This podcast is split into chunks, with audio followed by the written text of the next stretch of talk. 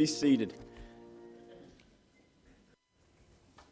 Amen. And I should have said, the teenagers, you are in here with us this evening while Brother Zach is away. We were going to make Wes teach everybody, but it was, yeah. He said, I just finished doing that with the church on Wednesday night. So take your Bibles this evening and turn with me to 1 Samuel chapter 26. We're going to look at this evening three Bible fools. Three fools that we find in the Bible. 1 Samuel chapter 26, I want to read a verse, and then at the very end, I will come back and tie in this verse and statement from King Saul. I think in a very appropriate and applicable way. I joked with Jessica this afternoon. I was going to put for the slides tonight three fools and then put my three boys. And then she said, You better not do that. so Drew is looking dumbstruck over there. The other two boys would probably like, Yeah, it makes sense. Um, probably about the way it goes. 1 Samuel 26, we come to Saul being confronted by David. David has spared his life. This is now the second time in which David could have killed Saul and taken the kingly throne. And in the process of it, Saul has revealed in his own heart just how wicked he's been towards David. And here's what he says, and I think it's interesting because it's the first time that anyone in the Bible assigns personhood to the fool. The word folly and foolishness is used before this in the Bible, but this is the first time that fool is used as a name or a moniker for someone, and it is rightly used of King Saul, and he uses it on himself. Look what the Bible says in chapter 26 and verse 21. Then said Saul, I have sinned Return, my son David, for I will no more do thee harm, because my, because my soul was precious in thine eyes this day. Behold, he says, I have played the fool and have erred exceedingly. Father, this evening as we come to you and your book, we ask for help as we examine what a fool is. We seem to live in an age of fools. And it likely is so that we do, for all of mankind in their rejection of you is a fool. Lord, I pray this evening that as we examine these fools, we would see just what makes them so, and that we might avoid being them ourselves. Help us, I pray, this evening as we come and study this topic in Jesus' name. Amen. The Bible has much to say about the fool. King Saul makes the first mention of the name fool assigned to himself. My fear as a pastor is that many Christians, some maybe even in our own church family, far too often play the fool. Tonight, I want to look at three Bible fools, then close with a hopefully practical application from 2 Peter chapter 1 so that we might understand how we can avoid playing the fool, but also how we interact with them. There's a lot of foolishness in this world that comes from a lot of fools that we see around us. Now, I'm going to use that word a lot tonight, but I would remind you one time the Bible speaks about a fool, Jesus warns don't go around calling people fools. He said, Because when you do, you yourself are in danger of hellfire. It's an admonition from the Lord, so we ought to listen. So tonight I'm going to try and avoid naming any particular fools, though I will note foolish behavior in three groups of people that the Bible teaches us about tonight. Take your Bibles now and turn over to Psalm chapter 14, or swipe in your Bible if you have your digital Bible with you. I'm still getting used to saying that. Probably always will. We begin this evening with the skeptical fool. The skeptical fool. One who looks at us as simpletons. You poor, poor Christians. I feel so bad for you that you believe in that hoax and myth that you call a God. We've all met people like that who themselves are skeptical fools towards Almighty God. The psalmist says this in Psalm 14 in the first six verses. He said, The fool hath said in his heart, There is no God. Here's what the psalmist says of that fool They are corrupt, they have done abominable works. There's none that doeth good. By the way, as we read this, we will hear or seemingly hear Paul's words in Romans chapter 3. The Bible says in verse 2 the Lord looked down from heaven upon the children of men to see if there were any that did understand and seek God. The result, verse 3 they are all gone aside. They are all together become filthy. There's none that doeth good, no, not one. Have all the workers of iniquity of iniquity have no knowledge? Who eat up my people as they eat bread and call not upon the Lord? There were they in great fear, for God is in the generation of the righteous. By the way, that's the hope for us in confronting the fool. Ye have shamed the counsel or the wisdom and knowledge of the poor. By the way, the phrase poor here refers to those of us who hold to the truth of Almighty God, who trust in God. They have shamed our counsel. That sounds a lot like today how Christians are treated in the wider world. Ye have shamed the counsel of the poor because the Lord is his refuge. How foolish of you, they say to us, to run to God for your refuge. And God says, How foolish of you not to. Verse 1 says, The fool hath said in his heart, There is no God. Can I tell you that even those who openly say they are atheist or agnostic they're lying. You say, well, how do you know that? You don't know my heart, the skeptical fool might say to me. And the answer is, no, but you do. Yeah. Every person believes this life and the afterlife by faith. Everyone believes in the beginning of all things by faith. Everyone. There is no empirical evidence as to how it all began. We, by faith, believe there was creation, and we can see proof of it in the order and the design, in all of the fine tuning and everything else that we see. We, by faith, trusting in God, can see the orderliness of all things created. The fool, the atheist, the agnostic, the evolutionary scientist, they cannot. But by faith, they plunge forward, continually trying to prove a theory that has no grounds. No man is convinced that there is not a God. There is no proof that there is no God. There is abundant proof to quite the contrary, that there is a God. From the presence of threes in the universe, anytime a skeptical fool ever comes to you and starts questioning your God, just ask him about all the threes they find in the universe. All of the atomic level structure of this universe is built on threes an electron, a proton, and a neutron. Those three together speak to the stamp of the Creator on everything. It's how the universe literally is structured, not by accident, by design. The simple fact of logic and reasoning also speaks to a God. Laws and their seeming immutability speak to a God. The atheist, we are told, willfully suppresses the truth. Turn your Bibles over and look in Romans chapter 1. Yes, we'll put it on the board, but I think there's a couple verses, if you have your Bible, you should highlight or underline this evening. Romans chapter number 1. if you know anything about the book of Romans, Paul is addressing here how mankind generally, as a group, dismissed God.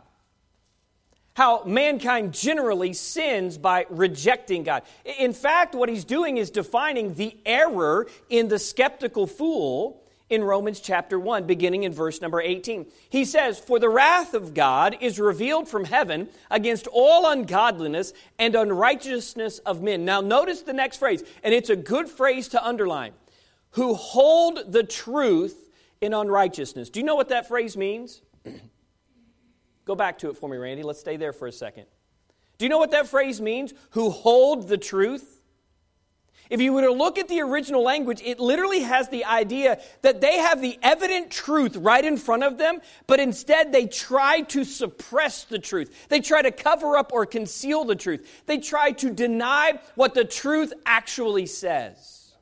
So it literally has the idea of who hold down or press down the truth. It is obvious in front of their face, but they turn away from it. They want nothing to do with it. Paul goes on then in verse number 19.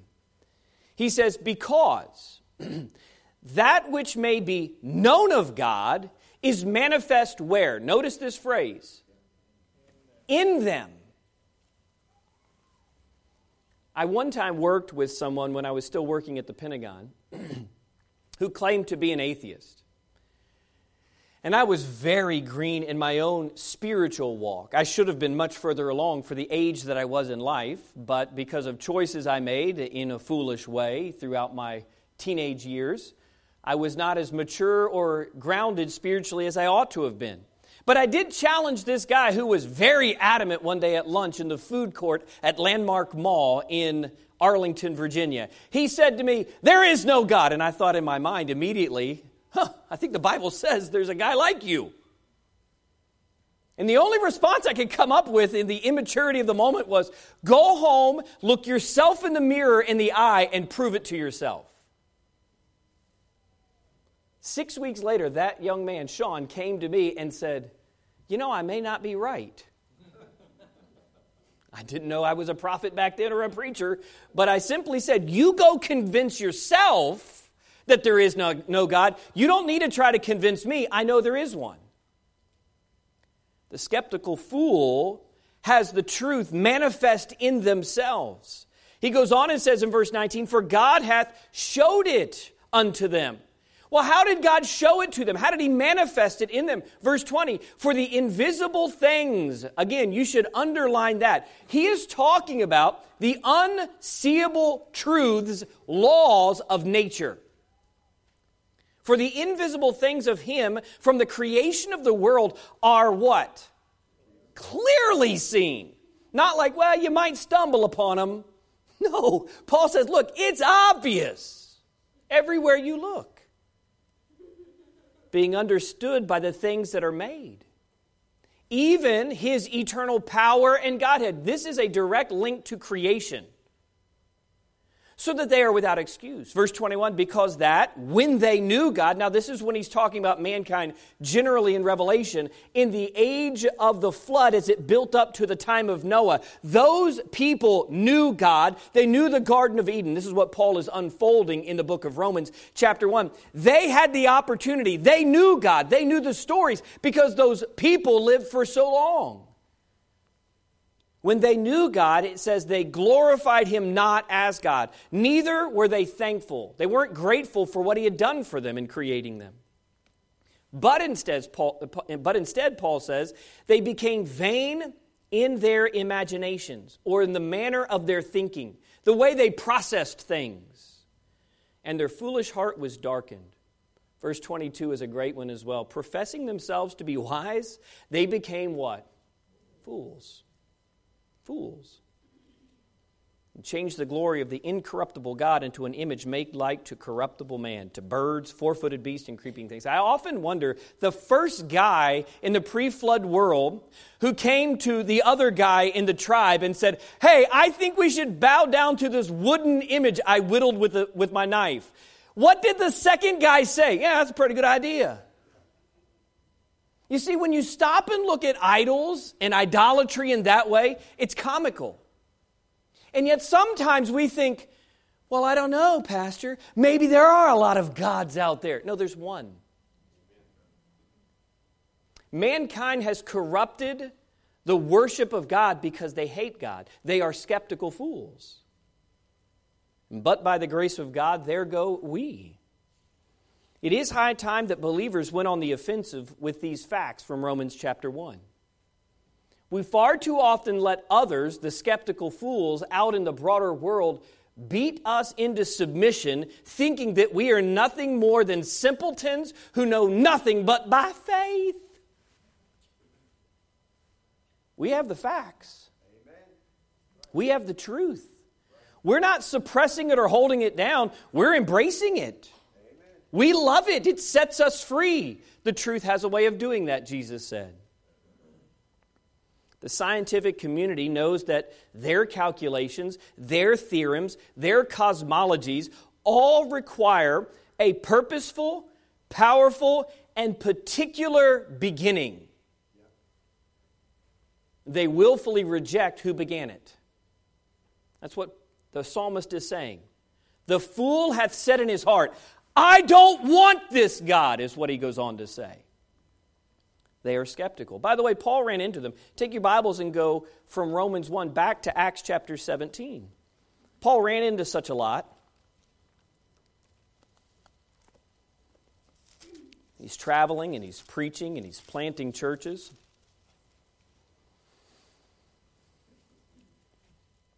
He met this group on Mars Hill.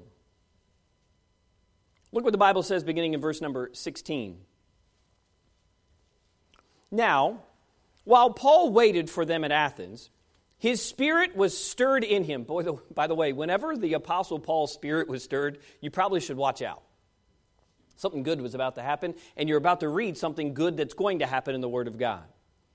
When he saw the city wholly given to idolatry, therefore disputed he in the synagogue with the Jews and with the devout persons, and in the market daily with them that met with him.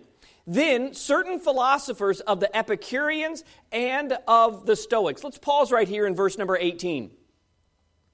The Epicureans believed wholly that the senses are the only reliable source of information about the world. Their father of their philosophy was Epicurus himself. He regarded gut feelings as the ultimate authority on matters of morality and held that whether a person feels an action is right or wrong is far more important than the actual ethics, maxims, rules, or reason on the matter. That's what an Epicurean was.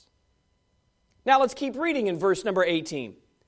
And some said, What will this babbler say? Those are the Epicureans. That's their skeptical, foolish attack on what we believe, what Paul was teaching. And we'll come to what he was teaching in just a moment.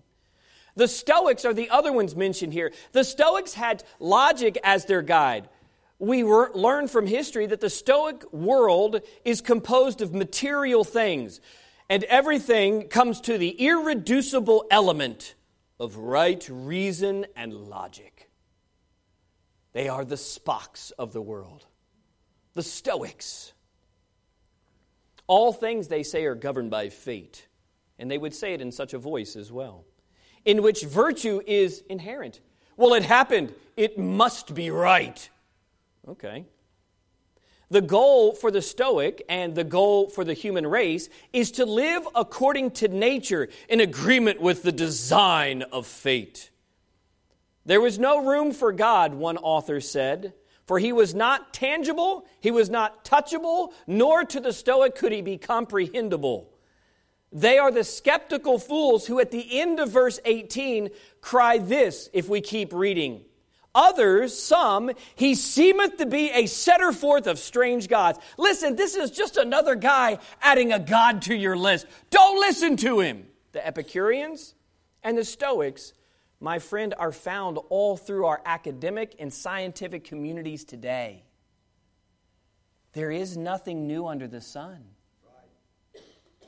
So, how should, would, or ought one to reach such a skeptical fool? I'm glad you asked. Paul was stirred in the Spirit, and I too am to share that with you this evening from Acts chapter 17.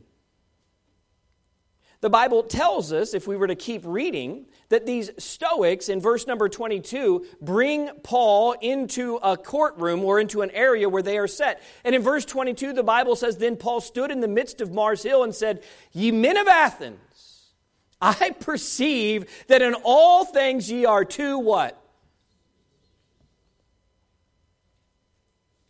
You're overthinking it. Some things in life are taken by faith. Is that all he said? No, let's keep going. For as I passed by and beheld your devotions, I found an altar with the inscription to the unknown God. You people are so loony, you literally made an idol that said, in case there's a God we missed. When Stephen Hawking died, towards the end of his life, and I've read several of his books, I'm fascinated by him, especially his books on the dimensions of the universe. Do I believe what he believed? No, but his math is good. So I've been told by those mathematicians that are much smarter than me. He was a highly intelligent human being.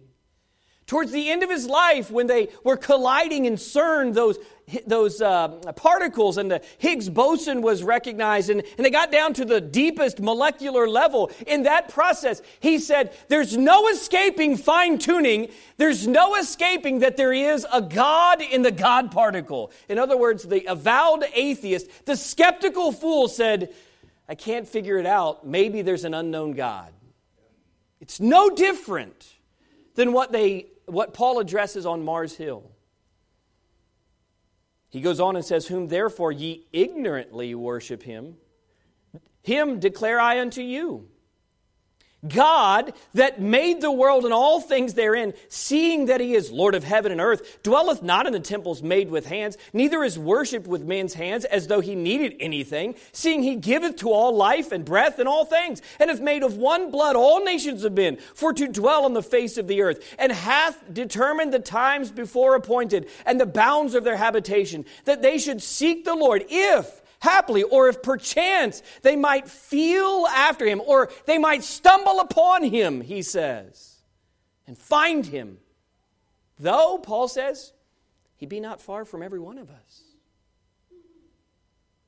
For in him, in that unknown God that you're ignorantly worshiping, worshiping, in him we live. In him we move. In him we have our being. As certain also of your own poets, oh, he used their own wisdom against them. By the way, you cannot just ignorantly float through life, believer. The only way that we can answer the skeptical fool is with the wisdom of God's word. For we are also his offspring. Verse 29 For as much then as we are the offspring of God, we ought not to think that the Godhead is like unto gold or silver or stone, graven by art and man's devices. And the times of this ignorance, Paul says, God winked at, or he winced at, like, oh, how did you skeptical fools get so bad? That's what it means he winked at it. It doesn't mean he went, oh, I get it. That's not what that phrase means. It literally means that God in heaven says, oh, what's wrong with you? But now, but now, he says, now that grace has come in the person of Jesus Christ, but now he commandeth all men everywhere to what? Repent. Because he hath appointed a day in the which he will judge the world in righteousness by that man whom he hath ordained. That's Jesus Christ, by the way.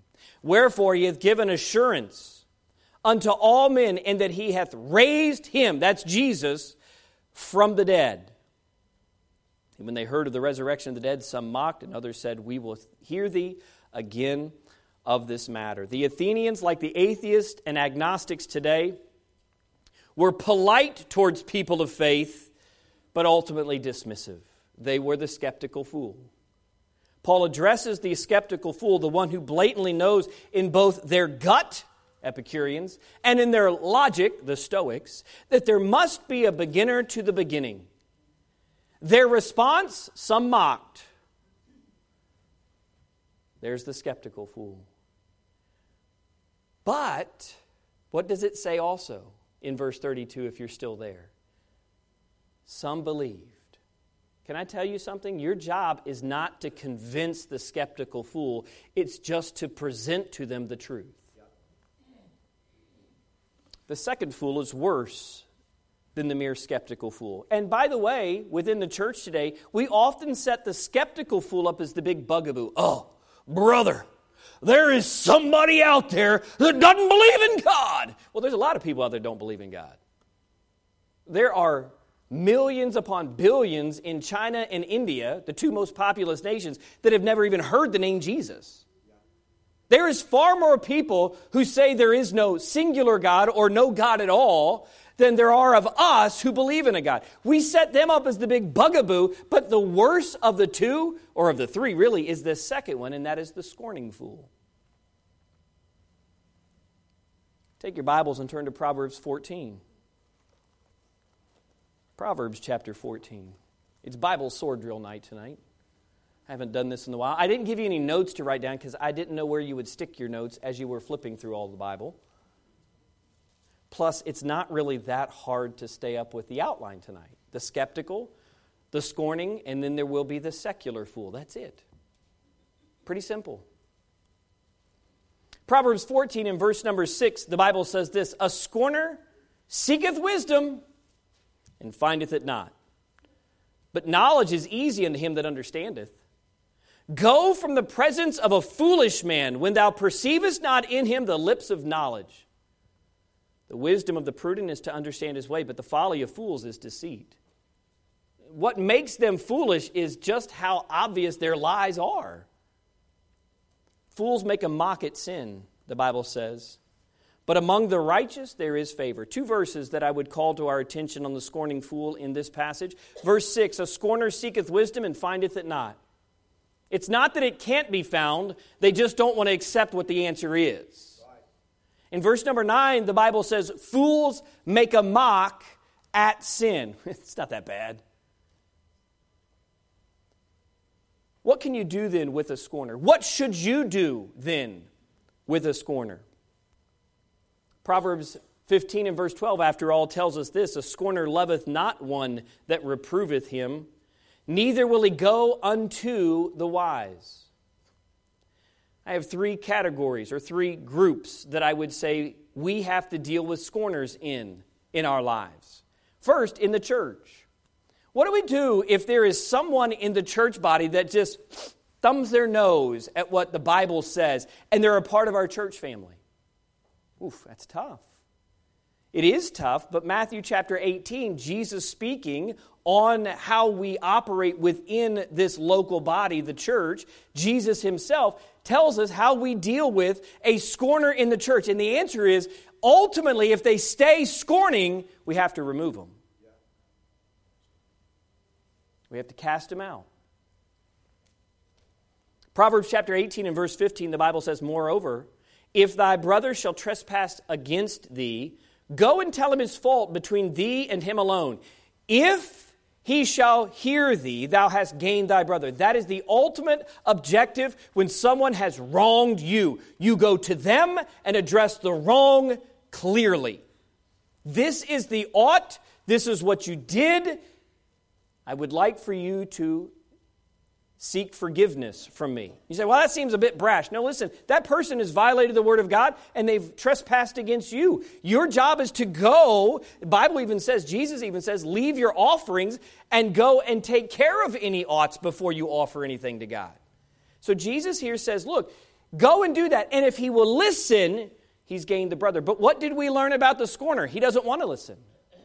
So Jesus goes on and addresses this. But if he will not hear thee, then take with thee one or two more, that in the mouth of two or three witnesses every word may be established. It becomes a legal setting. It's not a he said, she said, or he said, he said. Instead, now it is this is what happened. You're admitting this is what happened. You are scorning the word of God. You are making a mockery at sin. You will not change. You are doing this, and you're saying this in front of two other witnesses. Yes, I am. Okay, the matter is established. He then goes on and says that if he shall neglect to hear them, tell it unto the church. But if he neglect to hear the church, if he scorns them, let him be unto thee, let him be unto you, the church members, as a heathen man and a publican. Notice, Jesus doesn't say, go and hate the guy. He just says, remove them from your company. You know, we are supposed to love the publicans. We are supposed to reach the heathen and the sinner with Jesus Christ.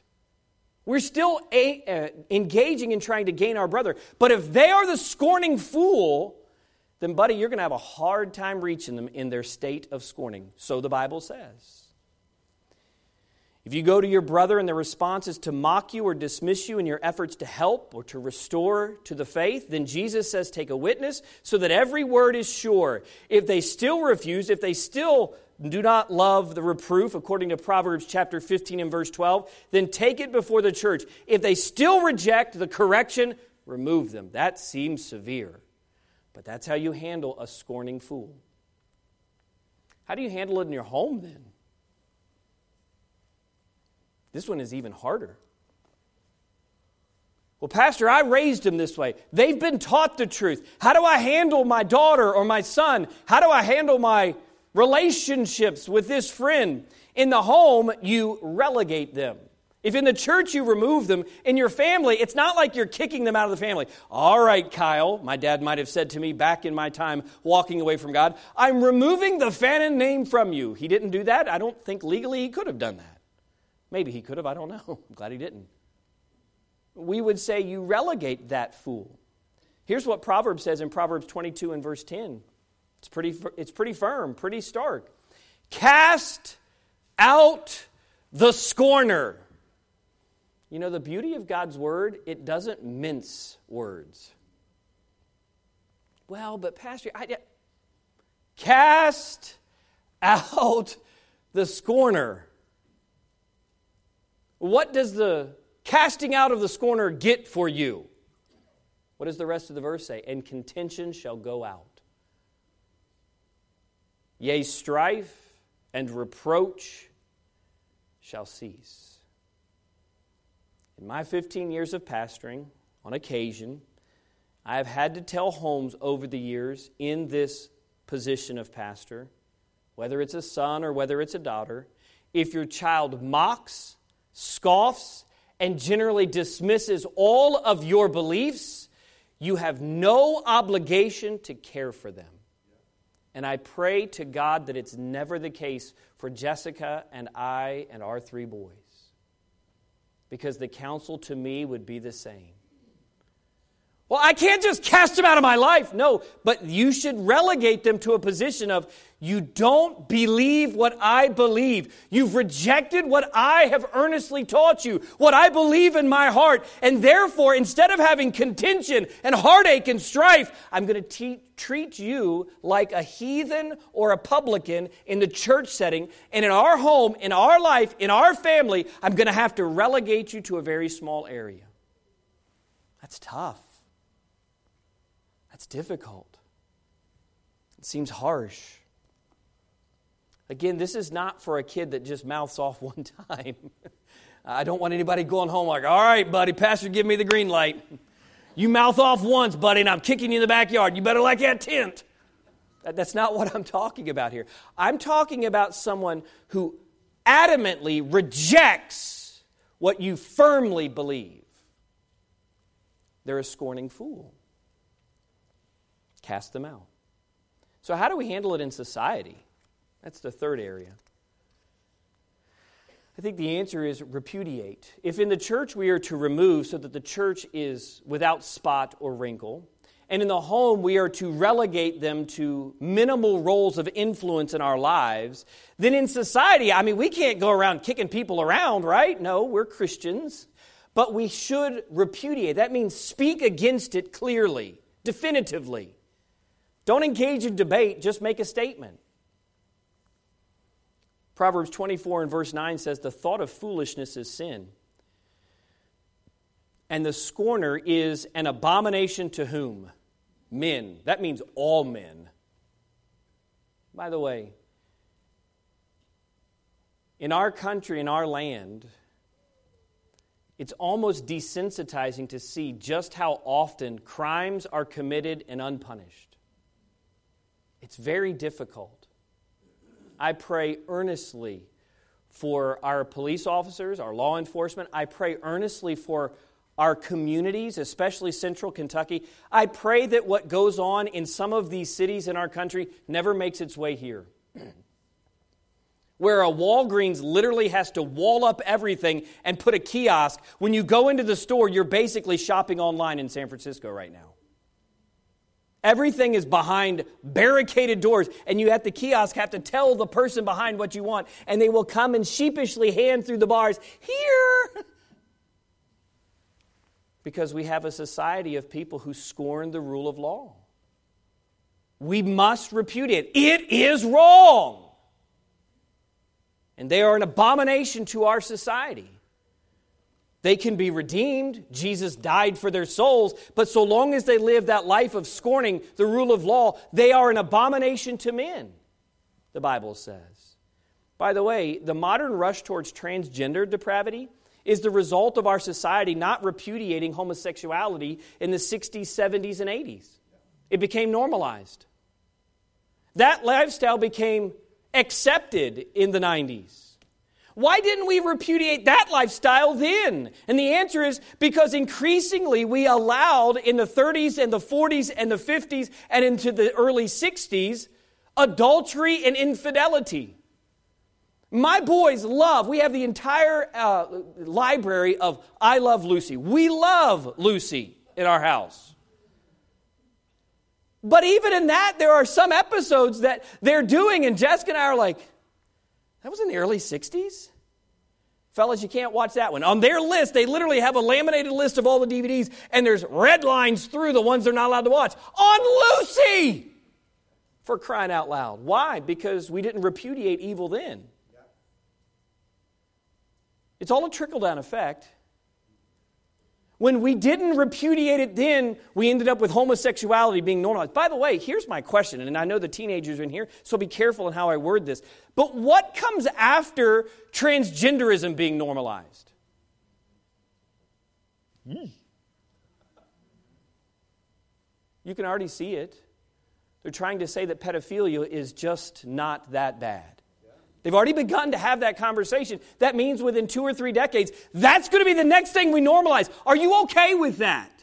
And the answer is no, because the scorning fool is an abomination to men. They're scorning what God says. When those who scorn sin are allowed to be normalized, then that sin only grows worse. It reaches a point where ethical people are in a quandary as to how we can deal with it. How do we fix this? And the answer is through repudiation. We must say clearly and succinctly, that is wrong, and you know it. That's how you deal with it. By the way, we also have to go to punishing those who are doing wrong. Proverbs 21 and verse 11. Here's the ultimate way to deal with the scorner. When the scorner is punished, the simple is made what? Yeah. You know how you don't have a second generation of scorners? Punish those scorners. I'm not running for president. I don't have a platform on this, though maybe I should. You know how you deal with the problems in society? Deal with the problems in society. Stop burying your head in the sand. When the wise is instructed, he says he receiveth knowledge. When the skeptical fool and the scorning fool come together, you will have the prevalence or the coming forward of the third fool, and that is the secular fool. Take your Bibles and go to Luke 12. Luke chapter number 12. It's in a wonderful parable that Jesus gives.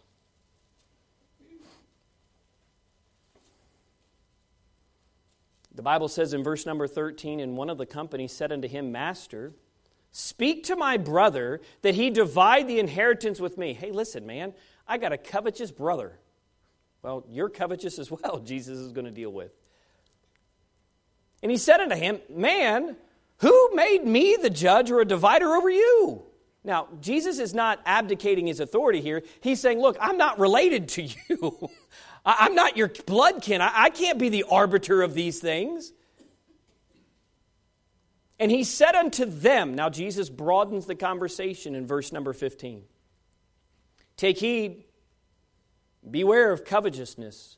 For a man's life consisteth not in the abundance of the things which he possesses. Man, that is a statement that is contrary to our modern age thinking. Bigger house, bigger 401k, a uh, bigger car, bigger truck, bigger island, whatever we can buy today, we're buying. He says it's, your life doesn't consist of what you own. By the way, the more that you own, it ends up owning you. That's what we're going to find out. And he spake a parable unto them, saying, The ground of a certain rich man brought forth plentifully. And he thought within himself, saying, What shall I do? Because I have no room where to bestow my fruits. I mean, I am rich, brother. I got a lot of money. What do I do with all my wealth? And he said, This will I do. I will pull down my barns and build greater and there will I bestow all my fruits and my goods. And I will say to my soul, Soul, thou hast much goods laid up for many years. Take thine ease, eat, drink, and be merry. But God said unto him, Thou fool, this night thy soul shall be required of thee. Then whose shall those things be which thou hast provided? So is he that layeth up treasure for himself and is not rich toward God. The third fool is the secular fool. The secular fool only lives for the now. He only lives for today. Eat, drink, and be merry is the parable. This is your best life. They even have preachers today that are writing books, Your Best Life Now. Can I tell you something? I hope to live a good life now, but my best life is going to be when I'm perfect and sinless with my Savior, Jesus Christ. The other statement is what? YOLO. Not GOLO. That's what ladies think when they go to bargain hunt or somewhere like that. YOLO. Get that price down. I, I, I appreciate that. Brother Gary liked my joke. Enjoy life now. That's the mindset that just make yourself happy. Who's anyone else to tell you you're wrong? That's a prevalent thought today. It's a sec- it's a secular thought. By the way, it's a damnable lie. it is true that we only live once in this life, but this life is the only time that we of free will can choose to serve God. That's what Jesus is saying. He's saying, Look, you, man, are having a lot of conversations in your soul. You're having a lot of internal conversations. Maybe you should have a spiritual conversation and not a secular one. Maybe in your soul you should say, What good have I done for God and His cause lately? This man was materially motivated when he should have been eternally motivated. The only valuation of success that this man had was increase. And God says the only measurable that you should have in your soul is not increase, but rather influence. Who are you impacting for the cause of Christ? So let me make a closing application, and I'll be a little bit longer in my closing than I normally am. Usually my closings are less than 30 seconds. And this one's going to be about four or five minutes as we close. I chose at the beginning King Saul's words because it seems that even God's anointed ones can choose to play the role of a fool. Take your Bibles one last time and turn over to 2 Peter chapter number 1. As we consider the three fools, what I would ask you in closing is in your life, have you played the fool? Are you playing the fool? Peter takes up this truth that King Saul gives to us and warns that even those who have trusted in Christ can forget. That's the word he uses. And become a fool in their everyday life. Look what he says in verses 1 and 2 Simon Peter, a servant, an apostle of Jesus Christ, to them that have obtained like precious faith with us through the righteousness of God and our Savior Jesus Christ. Grace and peace be multiplied unto you through what? The knowledge of God and of Jesus our Lord. Peter writes, wanting grace and peace to be multiplied to we believers. It only comes through a deeper knowledge of God and Jesus Christ, he says.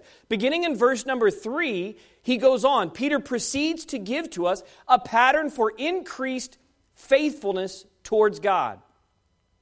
He says, according as his divine power hath given unto us all things that pertain unto life and godliness, through the knowledge of him that hath called us to glory and virtue, whereby, or by that calling, are given unto us exceeding great and precious promises, that by these, by the way, the great and precious promises are in this book that we preached on this morning that by these you might be partakers of the divine nature. Instead of being a fool, you can be a man filled with faith, he says, having escaped the corruption that is in the world through lust. And besides this, he's just expressed how wonderful salvation is. and just the fullness of what you get in salvation. He said, and beside this, giving all diligence, add to that faith in Jesus Christ, virtue. Virtue means a complete yielding to God. To virtue knowledge, that means an understanding, a consumption of the instruction man- manual. To knowledge, temperance, that is self control in the things of this life. And to temperance, patience. Patience is endurance. And to patience, godliness or living like God. To godliness, brotherly kindness, that is phileo, Philadelphia, and to brotherly kindness, agape. You will progressively get better in how you love one another. That's what he says. Quite the opposite of a fool, quite the opposite of a scorner. For if these things be in you and abound, they, these things in progression, make you that you shall neither be barren nor unfruitful in what? The knowledge of our Lord Jesus Christ. If you don't know Jesus Christ, you're a fool this evening.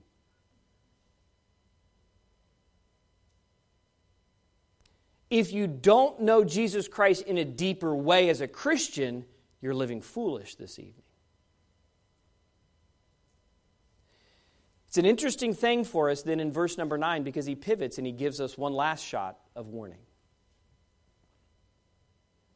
He tells us in verse 9 that some believers who have actually trusted in Jesus Christ can become foolish in their lifestyle. And he says this, but he that lacketh these things.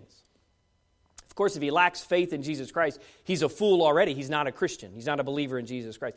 But he that lacketh these things, in other words, if after faith these things have not been added to you, he is blind and cannot see afar off and hath forgotten whew, that he was purged from his old sins. Well, how does a Christian get to that state, Pastor? By not adding to their faith virtue and the list that follows. So, without growing in God, without walking in the Spirit, the believer can become the skeptical fool. You can begin to doubt whether God really loves you. You can begin to doubt whether your life matters at all to Him, and if it doesn't matter to Him, why should He matter to you? This may lead you to becoming a scorning fool. We see this far too often in church families the children of church folk begin to reject the holy and healthy ways of living. And ultimately, they end up as that secular fool, only living for the now, only wanting, what makes them happy in this life. So I close tonight by asking, which fool are you? Hopefully, none. and some of you were like, I don't know which one. Hopefully, none. maybe there's someone in our audience, or maybe someone listening or watching online that is the skeptical fool. If you are, I ask you what I asked Sean 22 years ago go look in the mirror and convince yourself that there is no God before you try to convince me. If you do find yourself wavering and wandering into some of these foolish areas, if you, like King Saul, have played the fool, then repent. That's the beauty of salvation. You can just turn back to God. Instead of saying, There is no God, you can say, Here I am, God. Please forgive me. You must, as we preach this morning, surrender to God and to His Word and let it work in your life. Father, help.